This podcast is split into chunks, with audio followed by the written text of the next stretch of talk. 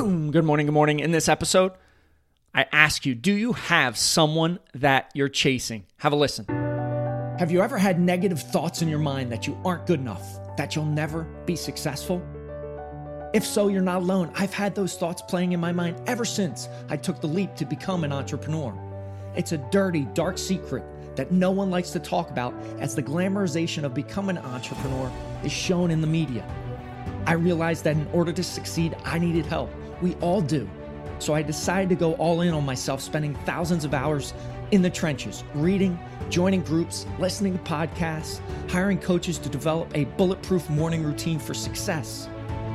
Join me on my journey as together we build our morning fire to ignite our lives as entrepreneurs. My name is Jeff Wickersham, and this is the Morning Fire for Entrepreneurs podcast.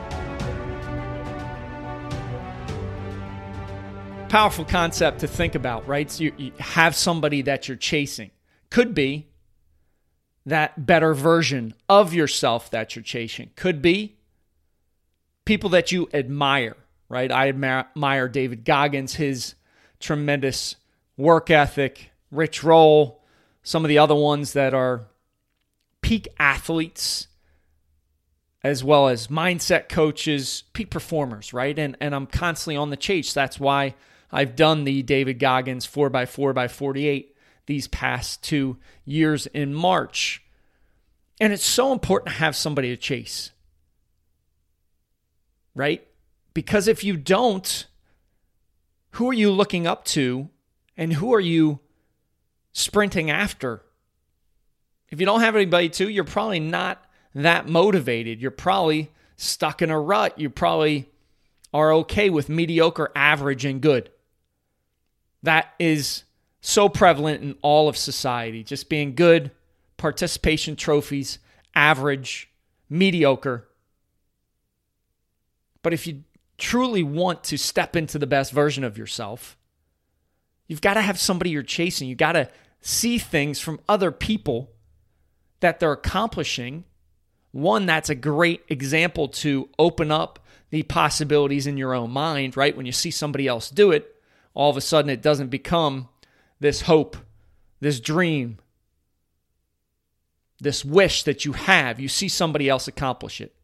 That's number one. Number two, it's going to push you to be better, to show up as the best version of yourself, to be on the chase, to be on the hump, to, to be aggressive, to be active instead of passive. So, so important to think about that as you're designing your days? Do you have someone you're chasing or someone you look up to that you want to be like or act like? And what are they doing? And how can you be on that chase to raise your game? Because if you're that lead dog in your circle and you have no one else that is pushing you, you've got to look in other areas, right? You've got to look outside your circle, find somebody that's truly active, moving, on the attack, and surround yourself or absorb all their content, whatever it is. So you understand, hey, I got to go. I got to go. I got to go. I got to go. Today is the day. Today is the day. Today is the day.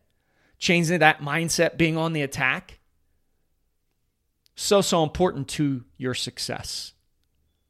So figure out are you chasing someone? Do you have somebody, that leader, that lead dog that you're chasing after? And if not, you got to find one. I appreciate listening. Have an amazing, amazing rest of your day. Rise, fight, love, repeat. Get after it. And I'll talk to you soon.